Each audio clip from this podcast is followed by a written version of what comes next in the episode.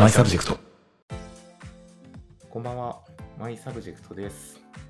えー今回19回目の収録ということで、すごい、ちゃんと続いてますね。習慣として。はい、撮っていきます。今日、これからまあ話そうかなと思っているのが、まあ、タイトルにもある通り、えー珍しくキャリアの話ですね。まあ普段は経営者とかリーダーの人向けに、マネジメントとかコミュニケーションの話とか、あるいは事業のなんか作り方とかいう話をしてるんですけれども、まあ、ふと、なんかそういうキャリアの話もたまにはいいかなと思って、えー僕自身がなんかどうやってここに至るまでキャリアの選択をしてきたのかとか、まあ、その、これからのキャリアの意思決定をしていく中で大事にしていきたいなみたいなことを話します。なので、まあ、そういうキャリアのこう分岐点に立っている人とかの参考になったりしたら嬉しいなっていう感じですね。はい。で、なんか最初からもういきなり結論に入るんですけれども、まあ、仕事っていうのは誰とどこで何をするかの3つしかないなと思っています。そう。で、それに対するなんか自分自身のこう考えみたいなのがみんな持てるといいよねと。まず3つの中でどれが大事なんだっけとか、そのなんでそれが大事なんだっけ？どう大事にしてるんだっけ？みたいな話が、その誰とどこで何をするかみたいな話について、こう考えていけるといいよなと思っているんですね。で僕自身、その十数年のそのキャリアの中で、これが結構移り変わってきていて、そう。で、一番最初は僕は新卒で、双日っていう総合商社に入ったんですね。で、そこで、えー5年弱ぐらいですかね、商社マンとしてやってて、当時はレアメタルのトレーダーっていう、もう IT 全然関係ない仕事をずっとやってたんですけれども、いや当時新卒で総合商社を選んだのは、自分の中ではさっきの軸で言うと、どこでっていうのをすごく重んじていました。まちっちゃい頃海外でに住んでたっていうこともあって、まあ海外で仕事したいな、特に東南アジアがすごい好きなんで、東南アジアで仕事したいな、若いうちから海外行ける仕事ってなんだろうみたいな、結構まあまあ浅い理由で、えー商社マンを志して、で、まあありがたいことに内定をもらって、で、その物理的な場所もそうだし、あとはやっぱ総合商社っていうブランドもかっこよかったんですよね、当時。そう。で、そのとにかくどこで軸、総合商社で働いて、海外で仕事をしてみたいなことに、まあ、すごくこだわって会社を選んだっていうところがありました。で、えー僕2010年に社会人になってるんですけれども、えーっと、自分が入った年はその資源バブル真っ只中だったんですよね。そのレアメタルの舞台。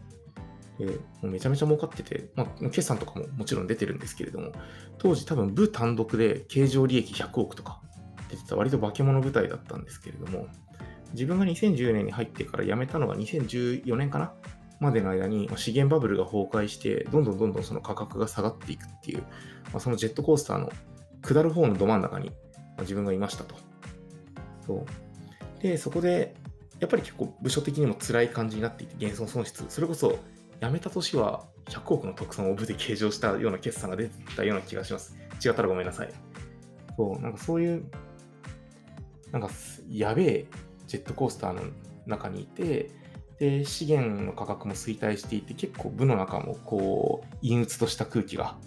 流れていく中で、このボラティリティの高い資源ビジネスは、なんかもう、なりわいにするのやめようって思ったんですよ。社会人その3年、4, 年目かな？とかの時に。そう。で、そうなった時に、そのさっきの三軸で言うと、その誰とどこで何をですね、えー何を軸っていうのがやっぱり自分の中ですごい芽生えてきて、えーまあ成長産業に身を置きたいと。これから IT 来るというので、当時その2013年4年ぐらいのまだ出来たてほやほやのウォンテッドリーを使って、まあ、いろんなスタートアップに会いに行きました。で大学では会計学専攻してたんで、こうファイナンスとかアカウンティングとかは結構自分も素養があって、で当時はフリーとかマネーフォワードとか当時面接受けさせてもらってましたね。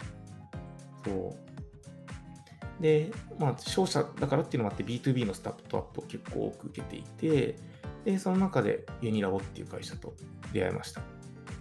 ユニラボ社はあの、相見積もりを取れる、見積もりを取れる B2B のマッチングサイト、相見つっていうのを運営している会社なんですけれども、まあ、そこで1人目の社員を取るよっていう、まあ、募集をたまたまウォンテッドリーで見つけて、で、そこで社長の栗山さんとか、あの創業メンバーで、今、ベルフェイスにいる石田さんっていう人とかと出会って、で、まあ、馬が合ったじゃあ一緒にやっていこうっていうことで、えー、決めたんですけれども、まあ、やっぱりど、えー、何を軸だったんですね、その頃は。自分の好きな B2B、得意な B2B とか、あるいはその商社マンだったからこそ、見積もりの文化みたいなのがすごく自分もよくわかる。そこのペインも。だから、まあ、自分の得意が活かせそうなテーマだな、みたいな形で、えー、そのアイミツというサービスを頑張って伸ばそうと決めて転職したわけです。うん。で、えー、まあ、ありがたいことにアイミツはその僕入った後もどんどんどんどん大きくなっていって、少し前のシリーズ B の結構大きい資金調達のニュースが話題になったりしていたんですけれども、まあ、そうやって会社がどんどん大きくなっていく中で、えー、まあ、もういろいろあって辞めることにしましたと。まあ、辞める理由とかはまた別で取ってもいいかなと思ってるんですけれども、そう。で、まあそういう紆余曲折があった中で、なんか自分もその会社を辞めた直後とかに気づいて、今もやっぱり思っているのは、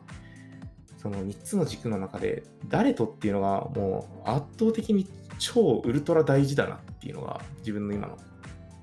感覚です。決してそのユニラボの人たちと働きたくなかったらそこの人がダメだっていうことは全く思ってなくて今も中の人たちと仲良くさせてもらっててあのすごくいい会社なんですけれども辞めた直後は転職とか考えてたんですよ。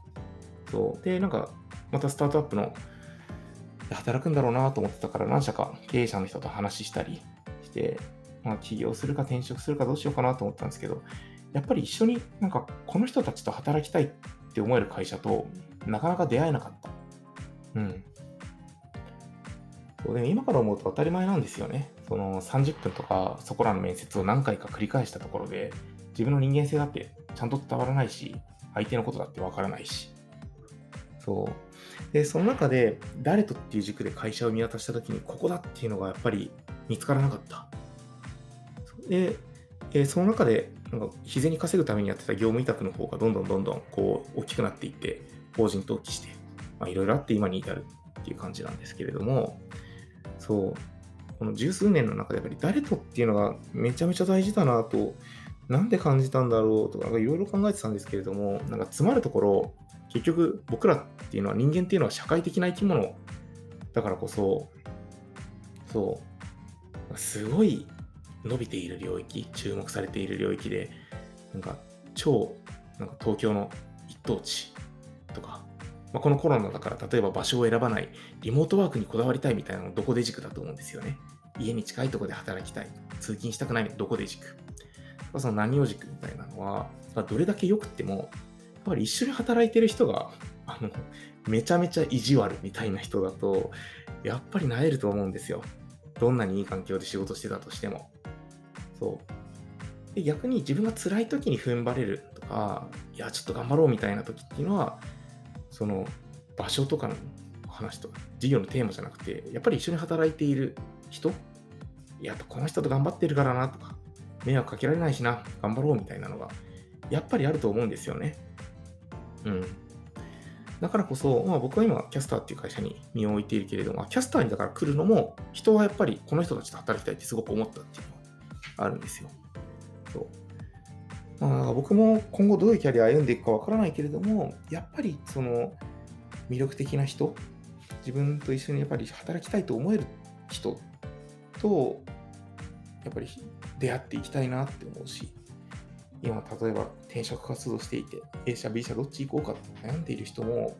こう目の前の給与条件とか勤務条件とかだけじゃなくてうんなんか何週間もあってその御社の人が魅力ですみたいなところをしっかり掘り下げてみるっていうのは実は大事なんじゃないかなと僕自身は考えています。うん。まあ金曜夜なんでね、ちょっとめっちゃ仕事の話というよりもこういう僕自身のキャリアの話をちょっとしてみましたが、どうでしょう？ご意見ご感想は、えー、ハッシュタグのマイサブジェクトで募集しています。か個人的にキャリアの相談したいよみたいな人とかいたら、全然 DM いただけたらですね、喜んで、この30分とかお話しさせてもらうんで、ぜひぜひご連絡いただけると嬉しいです。では、皆さん最後までご視聴ありがとうございました。良い週末をお過ごしください。バイバーイ。